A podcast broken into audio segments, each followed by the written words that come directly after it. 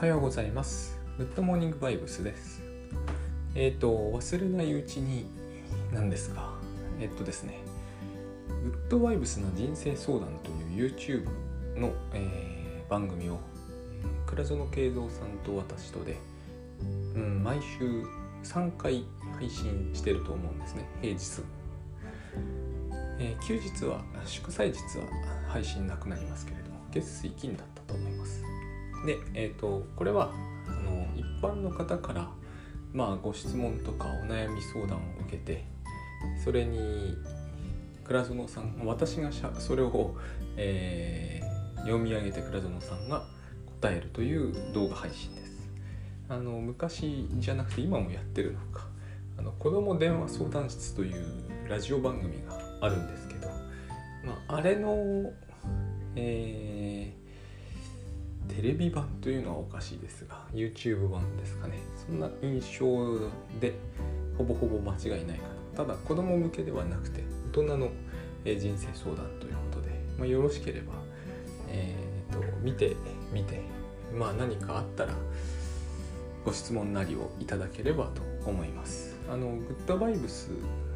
ウェブという公式サイトがあるんで、そちらに行っていただければ分かると思うんですけど、あるいはグッドバイブスな人生相談というので検索していただければいいと思います。これを毎度言おう言おうと思っていて忘れるんですけど、まああのなんていうのかな、グッドモーニングバイブスモードってしか言いようのない感じのものがすでに僕の中にできちゃっておりまして、これを先に言うというのが全然モードの中にない。でこれを言うとですね、何を喋ればいいのかが最初から分かってないだけに一層分かんなくなってしまうんですね。はい。でもまあうーんと今日は何を喋ろうかと今思ってるんですけど、あれですね、あのメンタルを強くするっていうテーマでいきたいかなと思うんですが、あるじゃないですか、メンタル豆腐メンタルなんですとか、まあこのモーニングバイオスでもそれなりに話題にしてきたと思うんですけど、それにしてもですね、自分メンタル強くなったよなと最近、えー、つくづく思うんですね。で、まあ、これは当然グッドバイブスによるところがほぼほぼ ひゃくパーセント に近いんですけれども、あのー、こういうことなんだなというのが分かることってあるんですよ。それまで自分が全く知らない感覚だと、メンタルが強いってこういうことなんだなというのが、えー、それが分かったというのがメンタルが強くなったっていう感じですね。あの両方残ってるんですよ、自分の中には。弱いメンタルな私と強いメンタル、今の自分というのがあって、あの弱かった時の自分はもうよんじゅうろくねんかんの付き合いなのでよくよく知っているわけですが、えーと、一旦強いメンタルというものを手に入れてみるとですね、ああ、あの時はというか弱いメンタルってこういうことなんだというのが同時に感じられるんですね。だからこう両方あるっていう感じ。あのー、自分長らくアトピーだったんで、これもあの肌が痒くないってどういう感覚なんだろうっていうのがずっとあったんですね。さんじゅうねんぐらいあったと思うんですよ。良くなってきたのがさんじゅっさい以降ぐらいなんで、で、ああそうか、この世の中の人はこの肌感覚で生きてるのか、これはいいなと思った記憶があるんですね。今はもうだいぶ、えーと、アトピーはその後こう波を波があるけどずっと良くなってるんで、トレンド的には、えーと、今肌感覚的には一番いいんですけれども、あのそうこういう感じが肌が健康ってことなのねっていう感覚があるんです。それと似てて、あメンタルが強いっていう、だからメンタルが強いというよりはメンタルが健康みたいな感じですね。あの不健康なのしか知らない人って多分、えー、比較できないんで、これが普通なんじゃないかぐらいに思ってるんですよね。もう僕はやっぱりアトピーってのは見た目からしても明らかにあの正常ではないので、あのこれが普通なんだとは思わなかったですけど、自分の何ていうのかな、あの肌がずっとそうなわけだから、物心ついてからやっぱりあの分からんのですよね。その肌のたまにありますよね、調子のいい日は。でもそれはあくまでも病気の中で調子がいいだけで、えー、と完全にどこも痒くない、まあ、多分そういう人の方が普通に多いんですけどね。でもどこも痒くないというのはどういう感覚なのか分かってなかったんで、それが毎日続くというのはですね、あもうそれだけでも十分なんですね。だから自分はあのこう、こういう感覚もイリュージョンなんだけど、人生的には基本良くなっているんで、トレンドが上昇していく感じなんで、あの結構ですね、自分はあのペシミスティックなという悲観的なものの見方が得意なんだけど、得て得意不得意で言うと得意なんですけど、あの人生観自体はすごい楽観的に な, ならざるを得ないんですよ。あのにじゅう代後半でアトピー良くなって、その後は良くなる一方ですし、えー、大学入る前ぐらいはあの彼女ができないというのが全人生の悩みみたいな感じでしたけど、まあできましたし、結婚もできてますし、ね、あとは時間の悩みっていうやつがずっとつきまとってたんですけど、その後はにじゅう代中盤からさんじゅう代前半ぐらいまで、これは大橋悦夫さんのですね、あの仕事ののタスクシュートで完全に解決しましたし、これ解決する、すると思ってませんでしたからね。でメンタルが弱いっていうのもずっと悩んでた。これはよんじゅうごねんかんぐらい悩んでたけど、これも最近解消されて、ね、いいことばっかり起こるんですよね。あとお金の心配が、あのこれもイリュージョンなんですけどね、お金の心配がなくなればですね、まあ、言うことないよなという感じがします。あのって思うんですけど、そのメンタルがつまり健康になるというのは、今の話は何でしたかというとですね、こういう人生が上昇トレンドにあったということは、えー、意識したことがないんですよ。しかしあの昔より良くなってるんだよなっていうのは頭では分かってたんだけど、えーと、メンタルが不健康だとなんていうんですかね、それもいつ悪くなるかわからないという考え方をするんですよ。あので、まあ、グッドバイブスがここにあるので、良くなるとかいう良くなるとか悪くなるというトレンド自体がイリュージョンなので、そういう発想自体を持つ必要がないんですけど、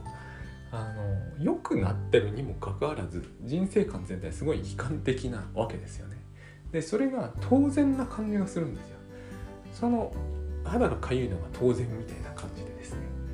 これがおかしいわけで、でなんでそれがずっと続いちゃうのかというと、でも非常にですね、いろんな人にちょっと申し訳ない気持ちがあるんですけど、自分で続けちゃうんですよね。あのコルチゾールは電光石火で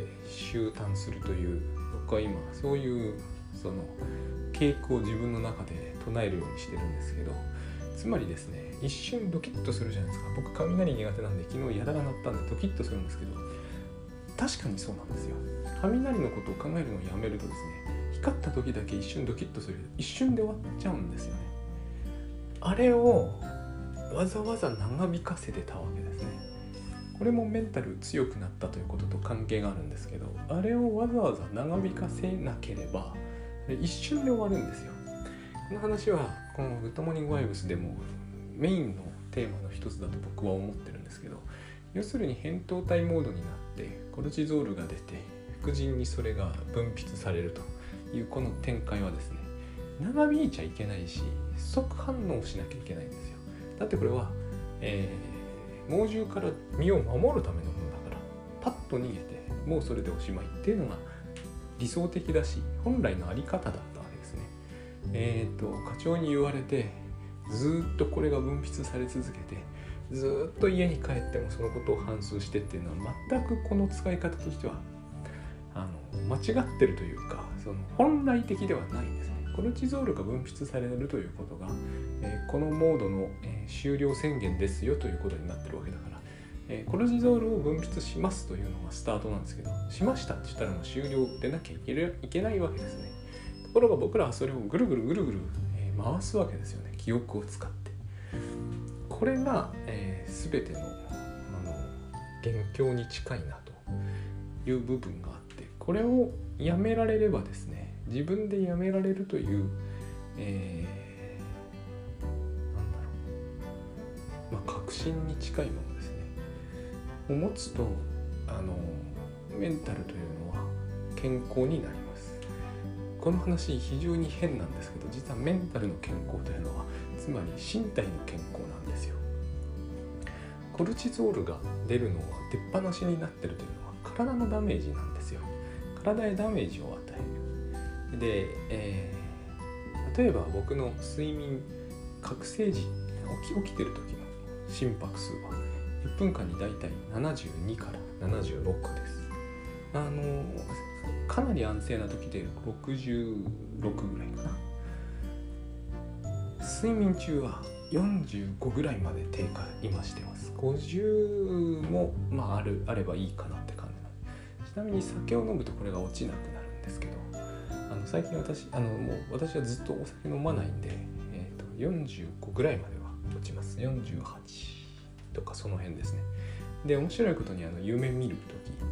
あのレム睡眠中はろくじゅうぜんごまで上がってくる。つまり何を言ってるかというと、確実に言えることは、睡眠はいろんな謎がありますけど、寝てるときは心臓が休まるけどですね、えーと、これが去年起こったことなんですけど、お酒も飲んでないのに、えー、コルチゾール分泌状態なんでしょうね。あまりにも何かいろんなことでイライラしていたり心配していたり、いわゆる不眠に近い状態で寝る寝ることは僕はできなくなったことないんで寝るんですけど、寝ると心拍が全然下がりはしないんですよ。ななじゅうだいこう半ぐらいで、あの僕はあのアプローチで撮ってたんで見えるんですよ。完璧に正しくはないでしょうけど、明らかにいつもとあの数字の出方が違うんです。あれが一つの問題なんですね。眠れなくなる、あのメンタル壊すと眠れなくなるというのはよくわかる話で、あの心拍数がまず落ちなくなっちゃう時が、落ちないわけじゃないんですよ。時々落ちるんだけど、落ちてる時間があまりにも短いんですね。で、妙に高い時があるわけです。寝てるのにはちじゅうとかにありえない数字なんですよね。僕なんかであれば、僕なんかだったら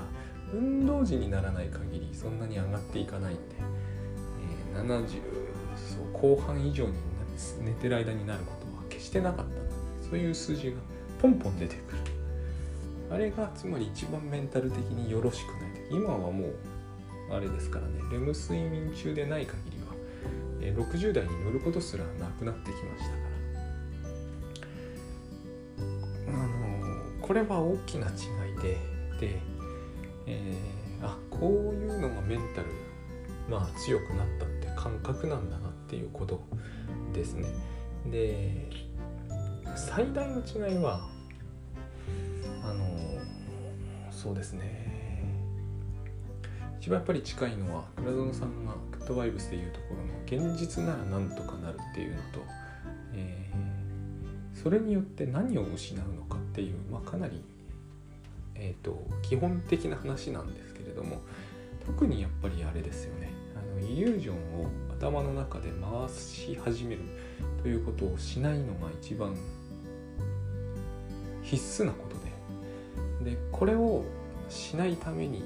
一番いいのがですね、やっぱりこう、まあ、僕に一番役に立ってるのは、それによって何を失うのかということを、えー、ちゃんとその都度その都度考えるという習慣なんですね。この習慣がメンタルを強いということの感覚と、ま、あの結びついているというか、ほとんどイコールになっているというのが、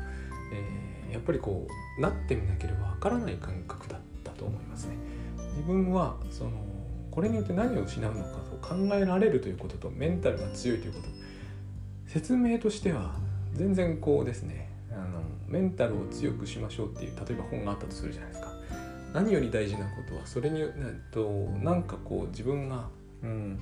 ショックを受けた時、これによって何を失うのかをよく考えられることですって書いてあっても意味わからなかったと思うんですね。えー、今これを喋って、あのメンタルが自分は豆腐のようですって言ってる人に何かが伝わってるというふうには思いません。あのー、なんか言い返せるとか、落ち着いて対処できるとか、そういう話を期待するじゃないですか。それは外的なことなんですけどね。なんか友達に厳しいこと言われても、えー、動揺せずに受け答えできるとか、えー、セミナーでもこう過度に上がったり膝が震えたりしないとかって言いたくなるじゃないですか。あのそれによって何を失うことになるのかを考えられるっていうのは何の意味もないようなんですけれども、あの開き直るというのとはだいぶ違いまして、えーとですね究極的にはそのそれによって何を失うかを考えられるということを考えたからといって、あのメンタルがこう安定するとかいうわけではないんですよ。第一番必要なことは、最終的に必要なことはイリュージョンの中に入り込まないということなんです。イリュージョンの中に入り込み続けると、さっきのそのコルチゾール分泌がずっと続くモードに入っちゃって、それしかないんですよ。逆に言うとあのイリュージョンをずっと見続ける以外に、その扁桃体モードを維持するなどということは人間の頭はできないようになってるので、雷ずっと鳴ってないじゃないですか。雷が鳴って怖くて、その後落ちて家が燃えるとか、そういうありえない想像を一生懸命することで初めて維持されるわけですよね、その不眠モードが。逆に言うとそのモードを自分で作り出し続けない限りは、えっとそんなものはすぐ雷の光とともに消えていくんで、心配いらないわけですよ。自分が雷とかに弱かったとしてもですね。この後のイリュージョンが全てと言っていいと思うんです。その後のイリュージョンを作り出さないという自分になれるってことが、多分メンタルが強いってことなんですね。で、そのために僕が最初に必要とするのが、えーそれによって何を失うだろうっていうことをちゃんと考えられる。例えば雷の光であれば、この光を見ると自分は何を失うんだろうとちゃんと考えられるってことなんです。で、どう考えても何も失わないのだったらですね、その後それについてのイリュージョンをたくましくする理由はないはずなんですよ。これ、えー、人のだとバカバカしく聞こえるはずなんですよね。で、どんなものならその当人にとって大事なのか、た例えばですよ例えばお家にゴキブリが出ました。それもあの数匹出ました。これでイリュージョンを作り出せる人は大勢いると思いますね。でなんですけれども、だけれどもそれをですね、まあ夫なり知人なりが対応してくれて、えー、イリエスは全部追い払ったと追い払ったとあるいは殺したと、で処分もしたと、目につかないところに捨ててきたと。でですよ、えー、でもその部屋には入れない。これがイリュージョンじゃないですか。しかもこれを言う人はですね、えー、っと極めて頭が良くて、極めて賢明で、極めて合理的で、かつ自分は正しいことを言ってるって絶対思ってるはずなんですよ。それがイリュージョンなんですね。それは現実ではないということです。あのその部屋に入ると自分は何を失うのかということをきちんと考えられるかどうかで、多分考えるつもりもないわけですよ。僕がそうだったんです。これがメンタルの不調というものと絡んでるはずなんですよ。えー、一個一個の出来事が、えー、頻繁に起こるものでないならば、えー、このことによって本当のところメンタルの不調っていうものを呼び起こすわけではないんですけれども、とはいええー、G というのはよく出るじゃないですか。わざわざ伏せ字にしたのはあの聞いてる方のためであって、僕のためではないです。僕は別に怖くもなんともないので。つまりえー、っとですね昔なんだったっけなイリュージョンを作り出すんですよね、人は。昔はあの私のおばさんがですね、おばさんあれは誰だったんだろう、あの G は、えー、っと赤ちゃんの眉毛を食べるのよっていうね話をしたんですよ。これこれぞイリュージョンってやつですよ。つまりえー、と怖さをわざわざ自分で増幅するようなエピソードを、しかも本当か嘘か相当疑わしいエピソードを平気でこう振りまくわけですね、自分にも人にも。で、いかにこうそれに対して無警戒でいることは悪いことかということをですね、えー、まあ要するに振りまくんですよね、自分にも他人にも。この話なんとなく オーシーディー とコロナの話に近づいてくると思うんですけれども、あの結局ですね、えー、ドアにドアノブに素手で触るということにすごい強い嫌悪感を持つ人は、それを触ってる人を見るというのも当然到底認められないわけで、その時にその人が決して考えてないことはですね、 オーシーディー 辛いんでこういうことを言いたくはないんですけど、それによって何を失うのかということについて一切考えてないんですよね。でもちろんそれはそうやってコロナになりお金も時間も失うという言い方もできるんですけど、なってない段階からあの空想をたくましくするのはそのなった時に失ったということとイコールではないし、その確率は決して高いものでもない。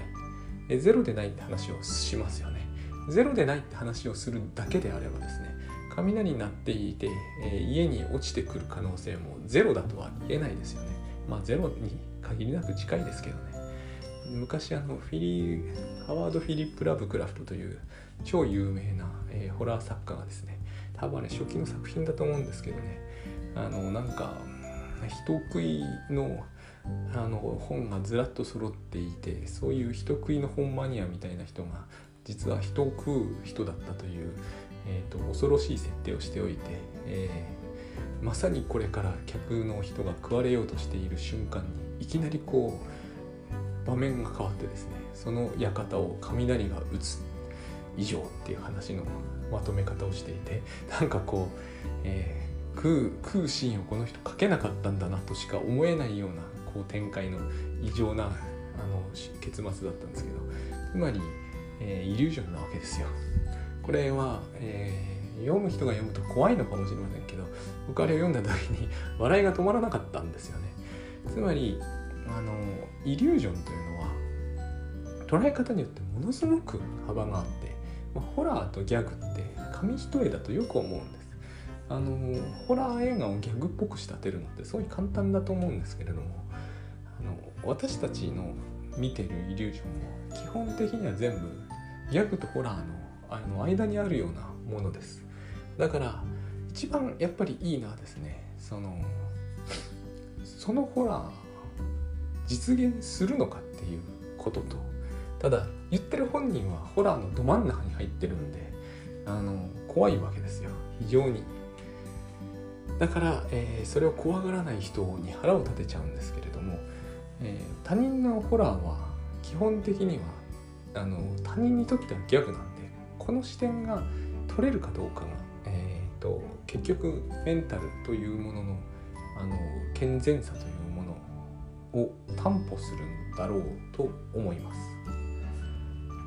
私もそうなんですよ。つくづくそう思います。すぐですね、えー、とホラー映画をの脳内で大量に作り出して、えー、腹を立てる、まあ、怖いから腹立てるわけですよね。でそれは雷があのあれですよ、館を直撃するのと全く変わらない、えー、実は確率の問題は全く問題になってないわけです。えーと、ゼロじゃないとかなんとかいうのはあのただ自分のホラー映画を守りたいための言い訳でしかなくて、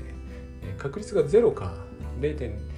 あのゼロのにじゅうさん乗分のいちとかそういう世界観、じゅうのにじゅうさん乗分のいちとかそういう世界観どうでもいいんですよ。あの自分が作っちゃったホラーで怖いんで、それを信用しない人間を、えー、なの言い分聞かないんですよね。聞くことだけなんです。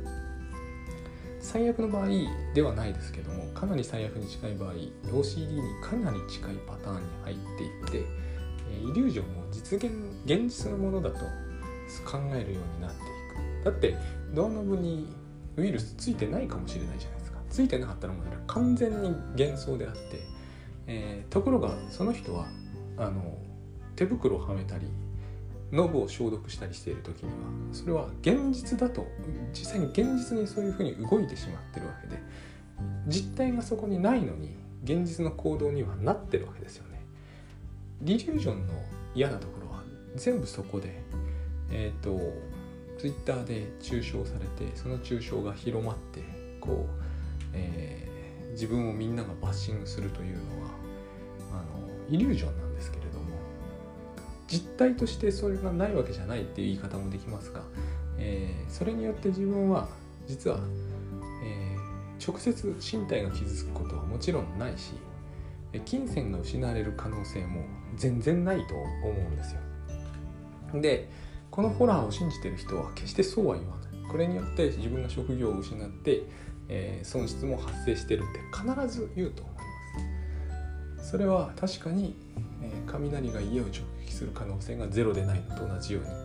誰もゼロだとは言えないんですけど、ゼロじゃないから現実だということにはならないですよね。可能性がゼロではないことは全部実現するかっていうと、そんなことは絶対ないので、あのそれと全く同じことをとうとうとこう頭の中でやっちゃうということを、えー、絶対やらない。その人が、えーと、損するかもしれないと思ってる金額をはるかに上回る損失を現実にですね、コルチゾールは身体に与えてくるんで、でこのコルチゾールって今後いろんなところでいろんな話をしたいと思ってるんですけど、実に一筋縄でいかないというか、まあ、非常に私たちにとって有用で大事なものなんですけれども、えー、代わりにですね、そんな、そんなにこうドバドバ使うようなもんじゃないんですよ。で、どっちかを選ぶことはできないんですよ。ツイッターに関するそういう誹謗中傷を気にしているが、コルチゾールは一切分泌しないということはできないんですよ。で、いかにこれが割に合っていないかということを考えるとですね、その人のやってることは合理的でも効率、効率いいとか功利主義でも、えー、と経済重視でも何でもないと僕は思うんですね。これから解放されてみると、いかにこれによって自分はくだらないことをやっていたかと、まあ、あれ一番うーん外で見れあの見えないからやんないんですけどね、多分これは自分のこう足首を棍棒で叩きまくっていて、こうしていなければ損をするって言ってるのとほとんど変わらないほど、えー、と割に合わないで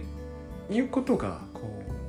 うメンタルというものが健全になると見えてくるんですよ。あの不健全だった時に自分がやってたことはまさにそういうこと。あのね、なんだろう、髪の毛を一本一本あの抜いていってるような感じのことを自分はやってたんだなっていう感じですね。えー、これをやってればあ自分は安全なんだって言いながら、あの髪の毛一本一本抜いていくんですよ。そんな感じが今ではします。